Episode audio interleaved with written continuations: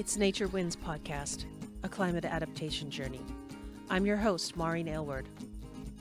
This is Cape Ann's climate story, a storied place.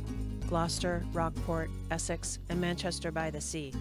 Coastal communities of people who know their way around a storm, but were vulnerable to climate threats and working on coastal resilience.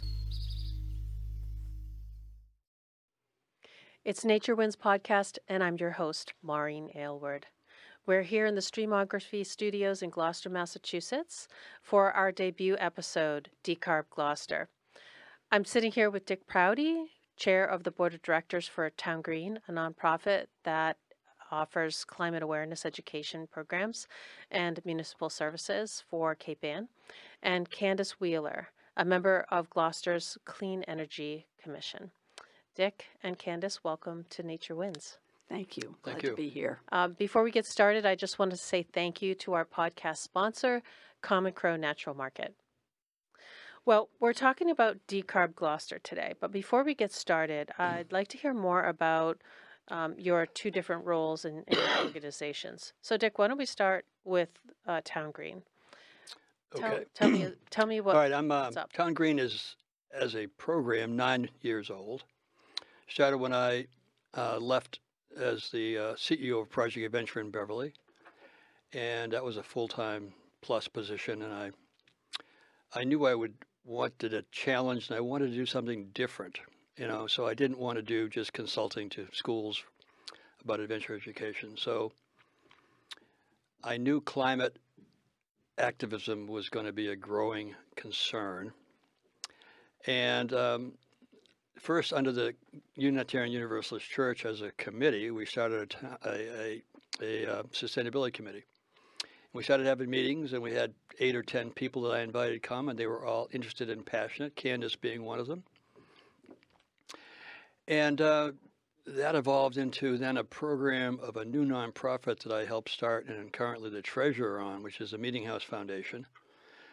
And we stayed on as a program of the Meeting House Foundation for the next seven years. And we um, had many different campaigns. We had three or four sustainability fairs at the O'Malley School, one at the high school. We had four or 500 people attend each one and we were focused on education and we were focusing mainly on mitigation because in those days when we started out that was where most of the attention was it wasn't Mhm. on adapting to the inevitability of the damage which we now understand is going to be very substantial we were trying to eliminate the problem as much as we could and make the eventual damage as little as possible so we had a lot of education about programs that were basically dealing with mitigation. We had a Mhm. Solarize campaign. We we had another campaign to help Mass Save, and we worked with the city and CEC on the Mass Save campaign you guys did, working with Greg Cademartori to get the numbers up of people who were taking advantage of the Mass Save subsidies. Um, and I think we've made a big effect because we, you know, we had over a hundred of our own solar installations that we got credit for for starting the families. But then, since then, the numbers show well over a thousand new installations in those years uh, across the four Cape Ann communities. Mhm. Um, What is Town Green doing now? so about a year uh, in January of 2020, we decided to become our own nonprofit.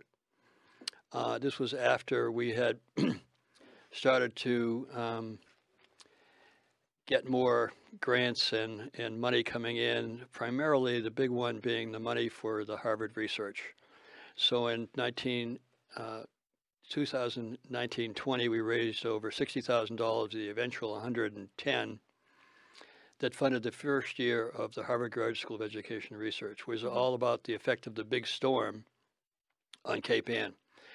And that amount of money and that um, budget impact on the Meeting House Foundation began to be big enough so we decided to separate and f- hive off and form our own 501c3, Mhm. Which we finished. We started in 19 and we finished in January of 2020.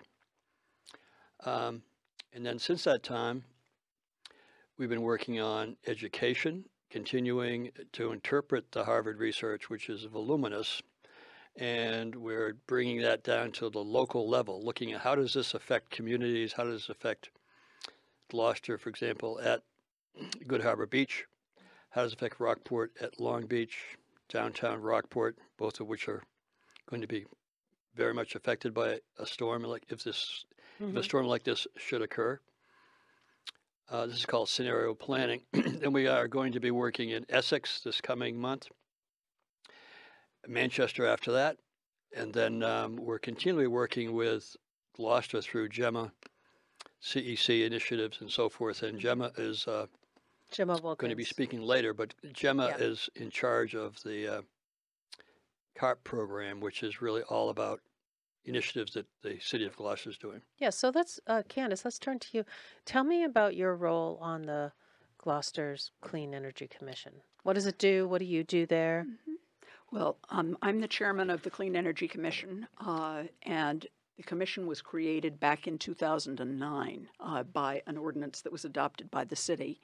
And I think in Gloucester, we've been very lucky to have uh, a very active group of citizens who are climate aware and have been for literally decades. And I think that uh, they spearheaded uh, bringing the need for such a commission to the city council, and the city council responded favorably and set up the Clean Energy Commission um, through that ordinance. And um, at the moment, it's a seven-member commission.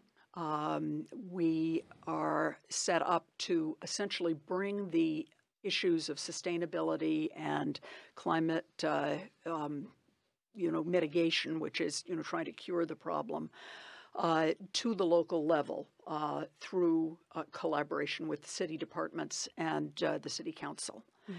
Um, we are supposed to be advisory to the city council. We do not have any legislative power of our own, um, but we can essentially find ideas for good programs and good policies and bring them to the attention of the city council and and do the research necessary so that uh, we can accomplish those things. And two examples of uh, Just going to know, ask you, do you have the- some examples? I think the one that stands out especially strongly to me um, is the ag- the aggregation program, which is community electricity aggregation. And um, it's a program that was enabled by the state legislature that allows cities and towns to buy electricity on behalf of their citizens and to buy electricity that has a much higher percentage of renewable energy in it than would be required normally by state law. The state does require a certain minimum percentage of renewable energy um, of all utilities that are selling electricity in the state. But uh, with this program, uh, Gloucester, starting in 2018, has been purchasing electricity that is uh, not only greener than what would be otherwise available through the utilities' usual default plan, but it is also, in many cases, less expensive. Um, and this has been very true recently when electric rates soared. But because Gloucester had purchased a three-year energy contract with a supplier, our, our rate stayed low. Mhm. That made a huge difference over last year, right? It the, did. The winter into It did. You know, people were really shocked by what happened to the uh, energy prices, and Mm-hmm. um, you know, and it was a, I think, a very good selling point for the aggregation program that Yeah. that uh, it was also cost effective, uh, in addition to being environmentally very important. And I think another another example of things that the CEC has worked on um, include uh, the turbines that you see as you drive into Gloucester. Um, Varian led the way with its uh, first, uh, you know, wind turbine, and shortly behind them, the city of Gloucester worked out a collaborative uh, engagement with a developer who was able to develop it, it, you know all of the costs of development and ownership and maintenance of those turbines belong to the developer a private developer. And uh, the developer was able to take advantage of some very generous federal incentives um, that uh, were made available that uh, you know were a tremendous tax advantage.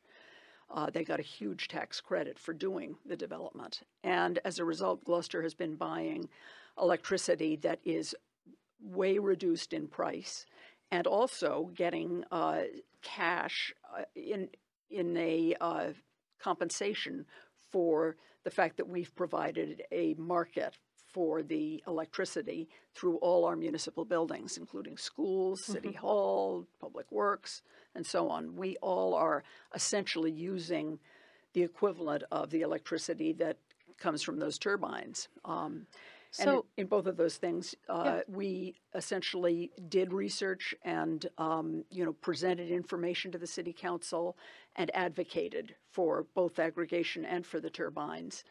Um, and it's entirely a cooperative process. We cooperate with the city departments who have been terrific. Um, you know, the uh, community development department, the city council itself, and the public works department have been forward-looking and receptive to these climate initiatives. that's great. Thanks for that overview, Candace. And um, thank you to uh, Dick for that overview. So, for our listeners, let's define what car- decarbonization is. Uh, you just sort of described what it is. Mm.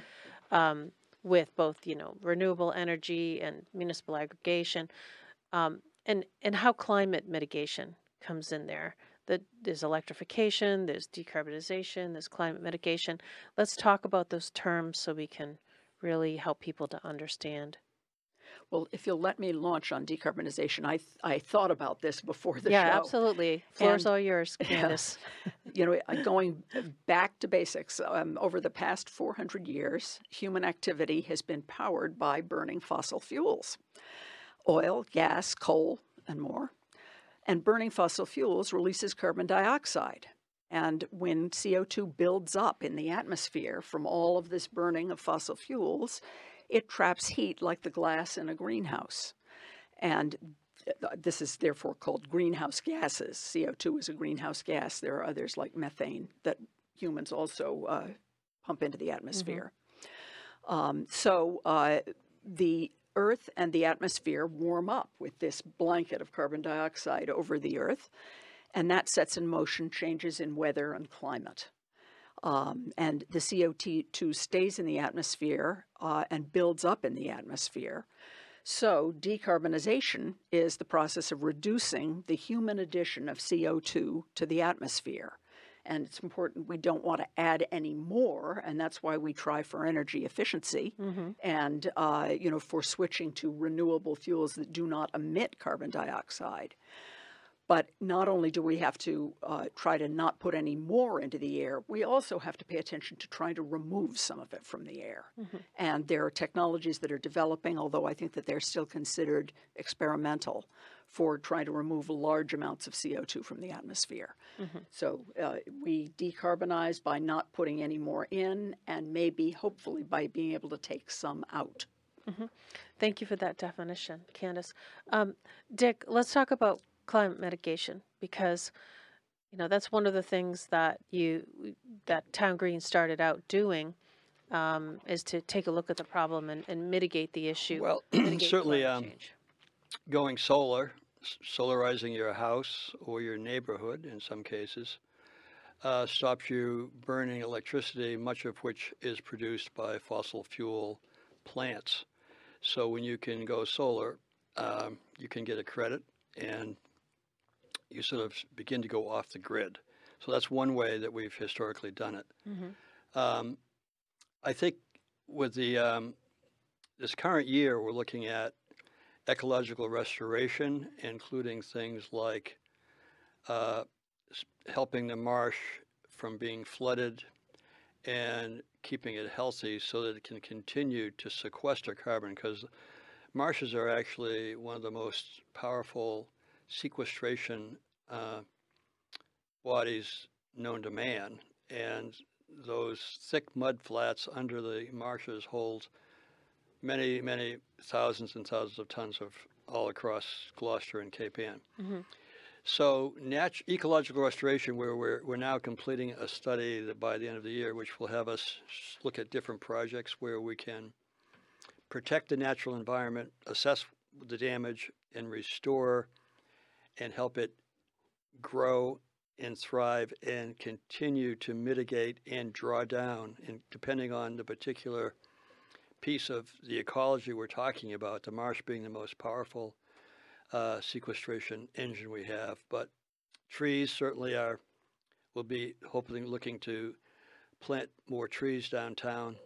Um, one of our big threats is, um, aside from hurricanes, is the future warming of the planet. And this is a tipping point this year, I think, for us understanding how warming is going much faster than predicted by the COP models. So you see what's happening in Florida, Texas, Arizona, Southern California.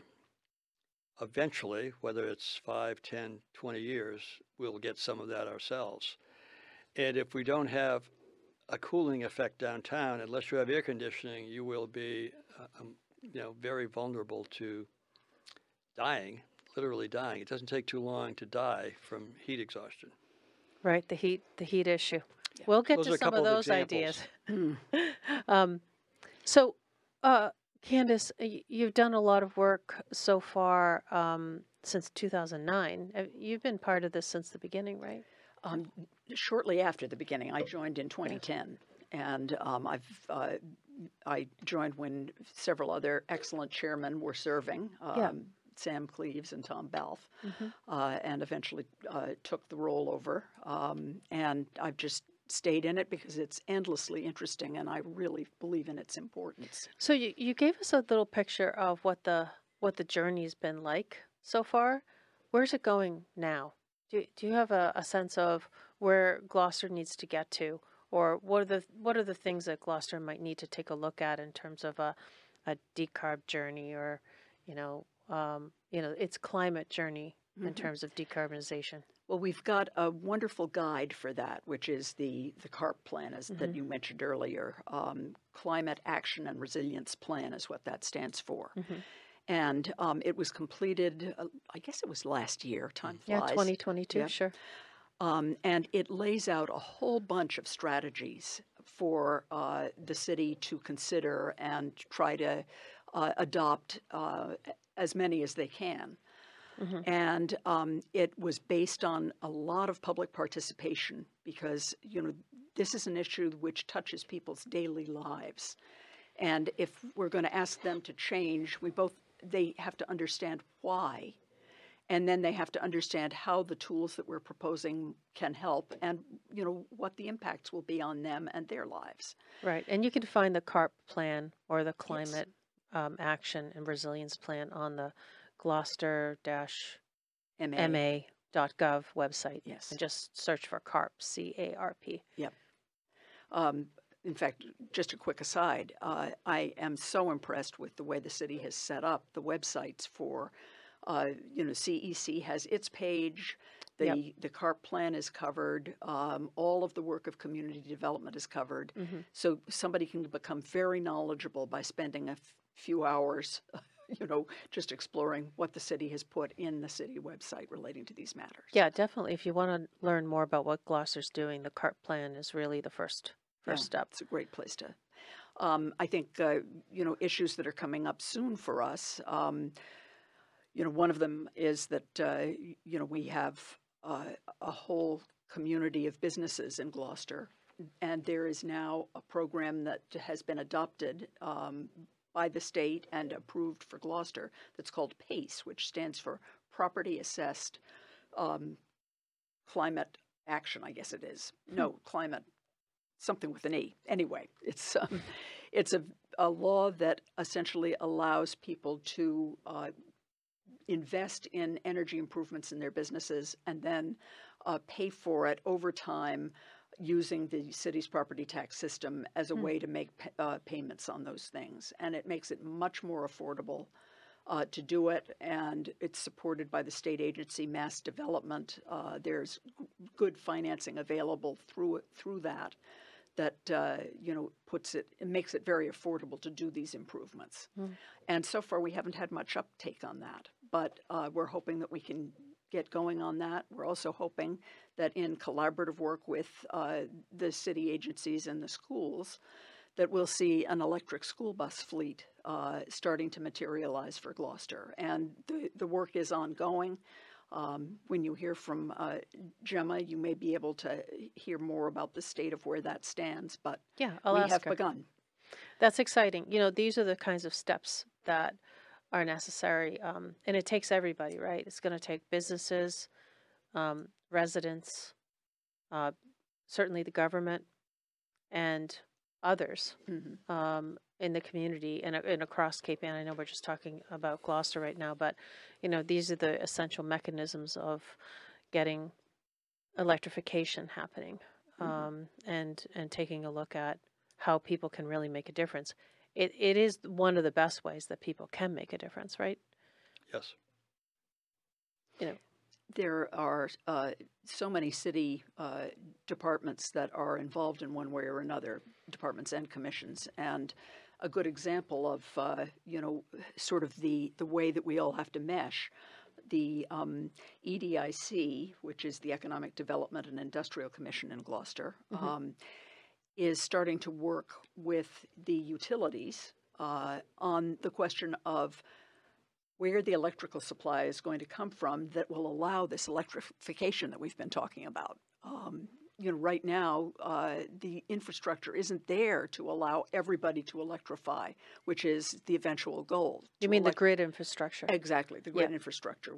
We need to have more capacity on the North Shore Yeah. than we currently do. So EDIC has picked up that issue. CEC will be collaborating with them in any way that we can. I'm sure that they will eventually have proposals for the city council and uh, requests to our uh, state representative and senator, uh, you know, for uh, measures that will bring something like that about. Um, and it's a good example of the collaboration that's required in this. Um, uh, Dick, why don't you talk a little bit about how Town Green is advocating for a strong grid? Because that is, you know, we're not going to be able to do uh, on Cape Ann the kinds of renewables that we really do need to meet um, the decarbonization goals. Um, not just of Massachusetts, not just of the city or the Mass- state of Massachusetts, but globally. Yeah. Um, you know, Tom Balfe reached out to us, and um, you know we exchanged some emails and encouraged his work. So we're ready to help publicize this, um, and uh, you know basically put some pressure on National Grid. I mean, National Grid is going to need to invest. Uh, I know Senator Tarr is very interested in this. We meet with Senator Tarr every two or three months, myself and Greg Federspiel, the treasurer of Town Green, and um, Valerie Nelson, uh, and we work on working with Harvard directly, uh, the graduate school. But I think the grid is one of those issues that we are going to be advocating for strengthening. It's a, it's a big issue. Um, uh, that speaks to, to our working with municipal officials in the four communities, and where we've met with the selectmen of Manchester. We're in communication with selectmen at, at both Rockport and Essex, and we are constantly in communication with you, of course, and Gemma, uh, Greg Cademartori on occasion. And we plan to increase that and up to up the uh, communication with the uh, City Council of Gloucester. And we've met with uh, the Mayor of Gloucester every three or four months, and just to exchange what we're working on, listen to what he's working on.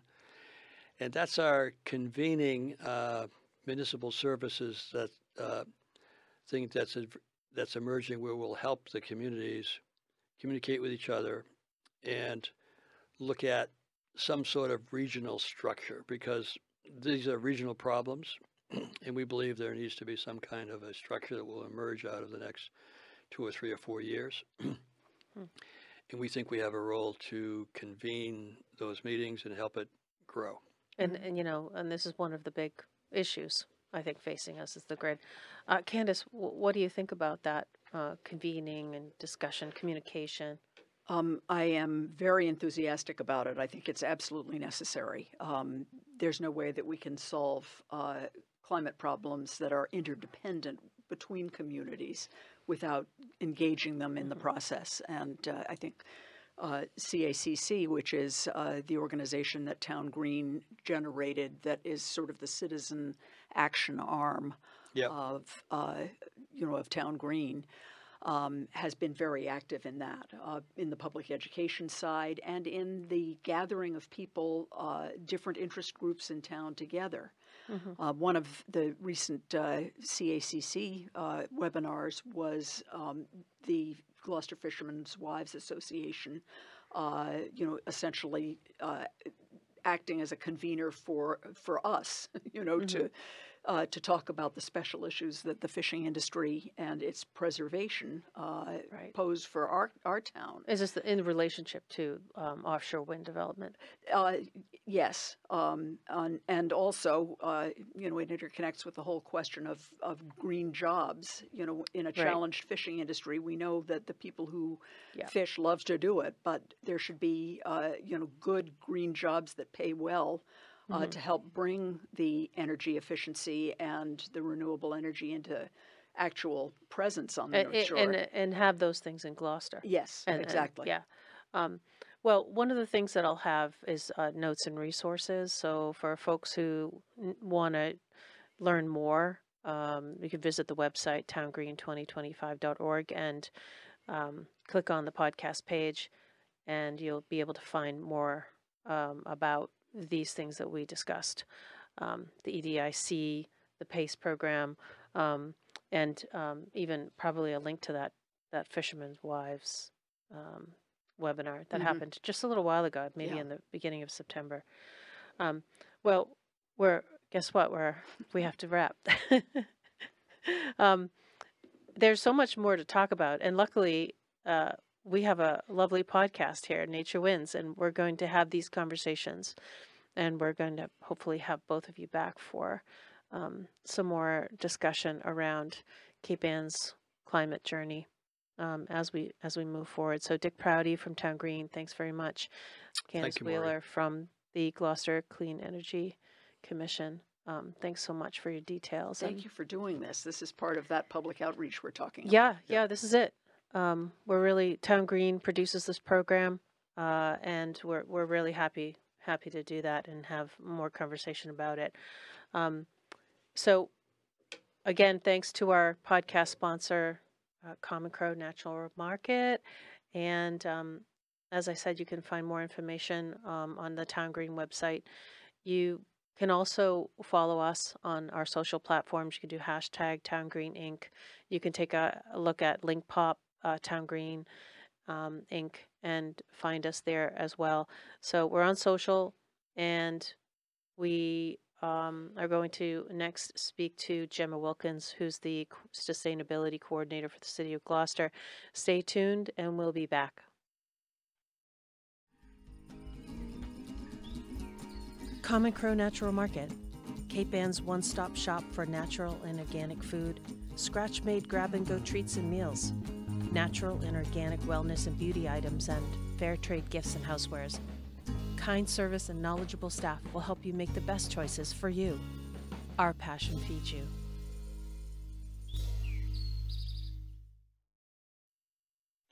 It's Nature Wins podcast, and I'm your host, Maureen Aylward.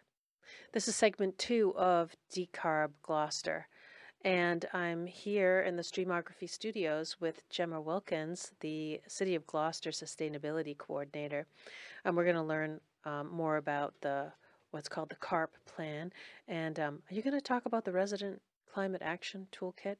I'm hoping, and an energy fear. Yeah, I definitely can talk about Yeah. all of those things. Wonderful. Well, Gemma, thanks so much for joining us. And before we get started, I just want to say thank you to our sponsor, Common Crow Natural Market in Gloucester. Um, Gemma, the sustainability coordinator position is a new position uh, for you, and I would really like for you to give us a background of what you were doing before you took this position and what the role is. yeah, so before I moved into the, this position, I was working in community development. Um, that is the same department that the sustainability division is now housed in, uh, but I was working in planning. And historically in Gloucester, a lot of the sort of sustainability work has happened in planning. Um, so, as in my role in planning, I was a, a staff planner. I actually sort of had the pleasure to uh, kind of, you know, move forward the city's climate action plan um, and and coordinate bringing that to fruition. So, you know, when the city implemented the role of, of sustainability coordinator, um, I felt like I had a lot to offer and that I could kind of carry forward, um, you know, those actions and goals that were identified in the, the city's climate action and resilience plan. So it's your role to implement the climate action and resilience plan. Yeah, I mean, I think that really is the mandate of, you know, what are the types of things? What is the scope of the types of things that we're doing? If any if you've ever looked at the climate action resilience plan, you know that it's packed full of different things that we could be doing. Um, but, you know, the term sustainability coordinator really is what it sounds. Uh, you know, I'm really looking to work across different departments, understand what their needs are, um, you know, try to understand what the funding availability is, especially the funding that incentivizes you know cities to be more sustainable um, and connect the dots between what's in our climate action plan uh, what departments need um, and you know those funding sources. Um, so sometimes it's opportunistic right? When those things come together you have the magic bullet um, and and we you know are able to implement one of the actions in our in our climate action plan. Well, well let's get into the climate action plan uh, a little bit more and um, tell us some of the things that you're working towards that uh, are outlined in the CARP. Yeah, so the CARP itself, if if you ever get a chance to look at it, I definitely recommend it. It's on our city website. You can really just Google Gloucester Climate Action and Resilience Plan or mm-hmm. CARP for short. I know people hate acronyms, but I think CARP is a fairly memorable one. Um, it's composed of six different sections, and within each section, there's broad goals. Um, those sections are buildings, uh, energy, natural resources, infrastructure, mobility, solid waste, and social resilience. Um, so there's broad goals within each section, and then also within each section, there's actions that have been identified. Um, and all of that was identified through a planning process that involved uh, workshops, bringing in experts, looking at the data, um, and in particular, you know, engaging the community. I think you know very well that Gloucester has an extremely active and robust climate advocacy uh, community. Mm-hmm. So, you know, those folks were at the table, but we also worked hard to you know, reach out to young people. We had two interns, youth interns involved as kind of an ambassador to youth. Um, we tried to reach out to environmental justice communities, and that's a term we use a lot in the world of municipal climate sustainability work. That Do you just want to just define that for a moment? Yeah, it just identifies populations that historically have been impacted negatively by the by climate change. Um, you know, by you know, poor air quality, urban heat island impacts, right? All of these different impacts that mm-hmm. um, rising energy prices, right, that can affect um, folks who are marginalized more so um, than someone who might, you know, have a cushion to be able to kind of avoid those those negative impacts. Right. Right. So, um, is there an example that you'd like to give us from uh, some of the work that you're doing currently? Um, you know, just to show how it started out, perhaps, or like this journey that um, that you're on in, in this position? Like, what what are you seeing? Uh, and I'll talk about. I'll ask you another question after this.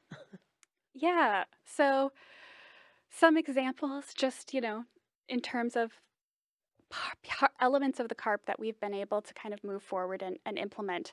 Some of those are a little bit more black and white where you know we've we've won you know we we passed the thing we we got to the the point of of success one example that's really like that that you know you can really take a step back and say okay this was a win um, was climate zoning that was a goal that was identified in in the CARP and really through um, a lot of work on on the part of the city's uh, planning board and the city's planning director uh, they identified language that would protect our vulnerable coastal areas, um, as well as provide more information to folks who are living in areas that could see uh, the impacts of, of sea level rise in the future. Um, and that was passed by City Council a vote of zero to nine. So, you know, that is really uh, shows sort of the the commitment in mm-hmm. Gloucester mm-hmm. to mm-hmm. taking climate action and the support and the support, yeah. Um, and again, a lot of climate advocates within Gloucester showed up to speak in favor. Um, so that's one of those moments where the stars align. You have, mm-hmm. um, you know, the resources, I, I believe that um, the, pl- the planning director had pursued a grant to get some technical support. Um, there's the community support and there's the political support. Um, and you're able to kind of overcome and make it to the implementation part. There's a lot of this that's not quite as black and white where you can say, yay, we did it. Uh, it's just an ongoing kind of uh, maintenance or Mhm. um, trying to push push things forward. Um, and a lot of that is related to community engagement, right? Helping Gloucester residents understand how they can take climate action. Um, you know, within the CARP, we saw that about 64% of emissions are coming from, you know, Gloucester residents. That's a significant portion of where our greenhouse gas emissions are coming from in Gloucester. Um, so we really want to you know recognize that but not also not put all of the uh, burden on individual residents to you know have to figure it out on their own And so what we're talking about is buildings, right? So people's homes, their cars. um, Yeah, so other, that- other things like clarify that a little bit. That that number is really people's homes and people's cars.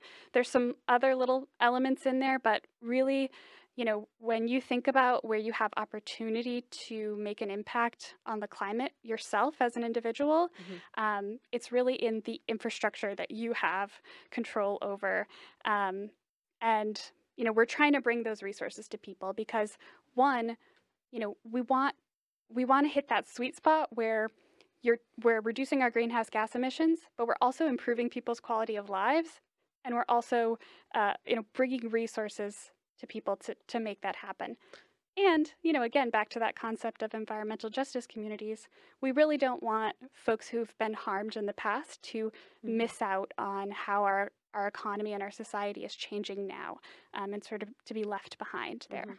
So what does this look like? You know, what what is the city of Gloucester doing to, you know, help residents move forward with this? Because I know you did you have a number of initiatives out there. Yeah. So I would say what we're really focused on right now is what's called the Gloucester Energy Challenge. That is attempting to connect residents to Mass Save. I think a lot of people know Mass Save, uh, but sometimes they may not know just how generous the incentives through Mass Save actually are, and also that Mass Save is accessible to renters, to low income folks, to moderate income folks, um, and there are greater incentives for those populations to really get them across the finish line where, Mhm. you know, it, it might not be quite as easy compared to, you know, a homeowner. Right. Um, so, so there's, you know, these different populations that, you know, everybody needs to be reached and everybody needs to do something to change. And again, don't want to leave certain uh, populations behind. Um, so let's talk about just a, a little bit of detail. Like what, what does it mean when we're looking at, you know, this decarbonization of residents' homes or, um, you know, landlords doing this for their renters? um, even businesses can do this as well. Yep. So, you know, uh, what is it? What does it look like, Gemma? Yeah. So the first step, really, for for most everybody, businesses, residents, uh, landlords, tenants, is what's called a no-cost home energy assessment. Um, and this is an energy assessment. It's paid for. If you pay a utility bill, you're paying into the system that pays for these. Mhm. Um, it's paid for on on your utility bill, and someone will actually come to your home, and they will do a sort of thorough review of what are the opportunities within your home to save energy, um, as well as to electrify. And I'll, I'll come back to that. Sure. And then they will, you know, kind of list those things out, and they'll also talk about incentives to do those things. So through Mass Save, there are really very generous incentives on insulation. Right now, for multifamily buildings, there's a hundred percent incentive on insulation. That's not really even an incentive. That's, you know, They'll just do it for you. yes, they're going to do it for you. They got to do it for you. uh, it is a rebate, so you have to front the money, but um, you know it's very generous. Um, sorry, adjust the uh, earplugs. Um, you know, there's incentives on heat pumps. There's incentives on Mhm. um, you know electric uh, appliances. Um, so on electric appliances, going back to electrification itself. So Right. one part of making your home being being taking climate action is making your home more energy efficient so basically you're taking you know what it what it cost in energy to heat one room and you're reducing that, right? So you're using less energy that has to be produced currently through, Mhm. you know, fossil fuels to heat your bedroom, for example. Mhm. But the other way to do that, to take climate action, is to electrify. So that means instead of plugging your heating system, um, your stove into gas or even oil, you're plugging it into, you're electrifying it, right? So you're you're getting heat pumps, you're getting an electric stove, um, and you're plugging it into electricity. And the reason that's so important is because what it allows for us as a society to do is decarbonize our grid. So replace all of those um, power plants and you know fossil fuel uh, powered um, infrastructure with renewables. Mhm. Um, and so you know we really need an electrified grid to be able to you know plug in and, and take advantage of that as, and to as make a difference uh, not only in Gloucester but you know across Cape Ann and in Massachusetts. You know this is a this is a huge uh, challenge, right? I mean this is the great energy transition, um, and uh, these things can be hard to start, but I think what we've seen too, like you know with the ad- adoption of different types of technology, um, it gets it gets to be part of our daily lives, and we we make the transition successfully. Have you seen or um, you know, have you seen any kind of challenges or obstacles? Um, because they're always there to trip you up. Um, what do you think some of those are that might come across people's, um, you know, journey as they as they move in through this transition? Yeah, well, part of what I do is try to reduce those barriers as much as possible. Uh, you know, most folks who've been through Mass Save will tell you, you know, some people will rave about it, but I think even the folks who rave about it will say that it's confusing and there's paperwork and there's bureaucracy. Um, so we really want to walk people through that. Uh, we actually are funded through a grant from Mass Save to hire an energy coach. Um, that's uh, Linda Stout, who was one of our former Clean Energy Commission members and uh, is available to kind of help people out. We have office hours at the Senior Center once a month, the third Thursday of the month. Um, and you know she's available to walk people through.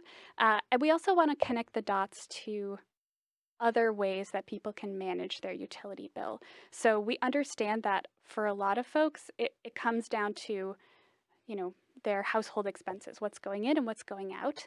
Um, and we know that, right, the incentives are there to help people with those costs. Um, and so we want to connect people to them. You know, I think Candace in, in your previous segment talked about uh, Gloucester's Community Electricity Aggregation Program. Uh, that program has measurably, measurably uh, helped Gloucester residents to kind of weather the shock to the energy market this mhm. past winter and still really continuing.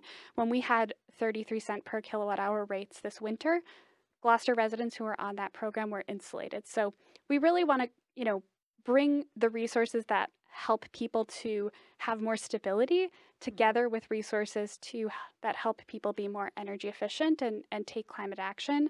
Um, and we do that through the, the Gloucester Energy Challenge.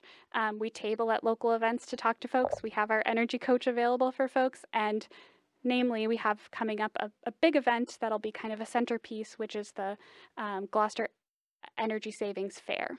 Yeah, I, I before we get to that and talk about the energy fair, um, I just I wanted to go back and talk about how people can really get involved. So if they go to the gloucester-ma.gov website, is there a way that they can sign up for, um, you know, a, a session with Linda, or is that, you know, does she, is she only at um, the Rose Baker Senior Center uh, once a week, or like? I know it's hard to get started at this. So, Yeah. and the city of Gloucester is offering so many great opportunities for people to not only understand more, but start the process and, and get going and be guided through it. And that's really key. Yeah, well, one thing I'll put out there is we do have a resident climate action guide. I'll give you the URL, but um, that is really our attempt to kind of put everything in one place. Yeah. Um, you know, I think people come up to me all the time and they say, How do I actually know that what I'm doing has an impact? Mhm. Um, and, you know, we've talked about our homes and our cars as being, you know, really where folks can make the most change. But, you know, I also think about youth who really don't have a home or a car to make a difference with. They're already walking everywhere, so they're already doing great in that regard. Um, but you know, we we want to try and compile, you know, actions that we know make a difference for Mhm. folks in one Mhm. place. Um, let me just find the URL. And we can also put that on our resources. Um, Oh yes, that would be great. the- You uh, can also just Google uh, Gloucester Climate Action Resident Guide. Um, and if you go specifically into the section for um, uh, green buildings or green energy, uh, there's all kinds of resources related to uh, Mass Save. Hmm. You know, how do you get started thinking about heat pumps? Lots of resources for education about heat pumps. You know, when you get to the point of getting quotes, can people you know there's there's resources for people to help you compare those quotes right there is Yeah. really so much support and it's about you know connecting the dots and all of that will also be at the energy savings fair as well on Okay, so let's get to the energy savings fair because these things are fun. Um, there's a lot of things happening, um, and it's an opportunity to get more information. And it's coming up on October 24th. yes right? that's correct So October 24th is a Tuesday. Yep it's a yeah. tuesday so it's really like after work we don't want to steal people's weekends away from them Four to seven. four to seven I'm yep just holding this up in case the um we can we can put this up on the video. But um so tell us more about uh what's happening. Yeah, so you can drop in any time between that those two hours. Uh, so you know whatever kind of works for you. You can bring your kids. We'll have some activities for kids. We'll have free pizza. We'll have a prize drawing. So lots of things to entice you in. This is our second year of doing it, and what we're trying to do again is bring all of these resources into one place. So Mass Save, right, and all of the different Mass Save programs. So if you're low income, you know, you can sign up for Mass Save there. And, and the low income Mass Save program covers 100% of the cost of Mhm. updates. If you're moderate income, you know, you can uh, get help with applying for the moderate income program, which offers enhanced incentives through Mm, Mass Save. Mhm. Um, if you might qualify for fuel assistance, you can apply for fuel assistance there. We'll also have National Grid representatives there, and they can do some kind of magic with, you know, helping people deal with if they have past due balance, uh, getting people onto the National Grid discount rate if they're eligible for that. Um, we'll have Gloucester uh, Community Electricity Aggregation Program there, which I recognize is also a, a terrible name, quite a quite a mouthful of a name, but sometimes I call it community electricity. Um, so if you know if you you or your relatives or your friends are not enrolled in that program, you really want to look at that and, and see um, if it would be a good fit for you. Um, so it's really for anybody who pays a utility bill to both, you know, again that intersection of taking climate action, right, reducing our uh, greenhouse gas emissions as a city and meeting those goals in our climate action plan, but also really truly improving people's quality of life, Mhm. giving them access to resources to, you know, actually, you know, make some of these changes. Yeah, it's it's exciting, and um, this is how we get started, right? I, you know, it takes it takes everybody to do this, and you know, the city of Gloucester is really um, making sure that it's providing, um, you know, folks, residents with what they need to do, also with businesses, um, and uh, and and the the municipality itself is um, also doing this work. Yeah, we want to be leading the way, right? We Yeah, don't yeah. just, you know, even though it's that 5%, we want to be doing all this the same things that we're asking residents to do. That's that's right. Um, and uh, I I have just you know kind of as we move towards wrapping up. Um, you you've been talking to other sustainability coordinators. Yep. we're a pretty tight There's crew. a group of there's a group of you um, Yeah. across the North Shore. Um, and you know, there's I think that there's um, an association for sustainability coordinators. This is a thing. And tell me a little bit, just in the time we have left, what are you learning from these other folks and what they're doing? And uh, is there an opening for that here in Gloucester? Yeah. So, well, first of all, coming into this role, it was kind of daunting because you're creating something from scratch. Uh, but on the other hand, there really there really truly is a blueprint. Uh, there's other communities that have. I think there's about 30 communities now that have sustainability coordinators or sustainability directors, uh, and several others that work with consultants that kind of do this work for them. Mm-hmm. You know, and they really did lay the bru- blueprint for what this role would look like. Uh, you know, some examples, right? Melrose did uh, public EV charging really early on. Natick just got a really great grant through the Inflation Reduction Act, which we'd love to get some money out of that, uh, to electrify one of their schools. You know, Beverly has piloted EV school buses. Salem has done some really good outreach to those environmental justice communities uh, through the Point Initiative. So, really, just almost anything that I would want to do, somebody has done it in another community and in a local community too. in a So- local and community. you're in t- and you're in touch with these folks. Yes, and we're friends. We talk all the time. Uh, and Gloucester is a unique place, and there's a unique set of uh, relationships to be made here in Gloucester. There's a unique set of advocates and, and interests in terms of what makes sense for Gloucester. But Mhm. there is some comfort knowing that pretty much anything that we set our minds to, there's somebody that's done it, and they're usually extremely happy to kind of guide you through and share. we talk, we definitely talk.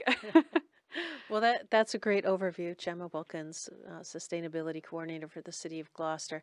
Thank you so much for joining me on Nature Wins podcast. We'll be happy to have you back. yeah, thanks for having Give me. Give us an update on what you're up, what you're doing um, with the CARP, and uh, and, and what your friends, other sustainability coordinators, are talking about.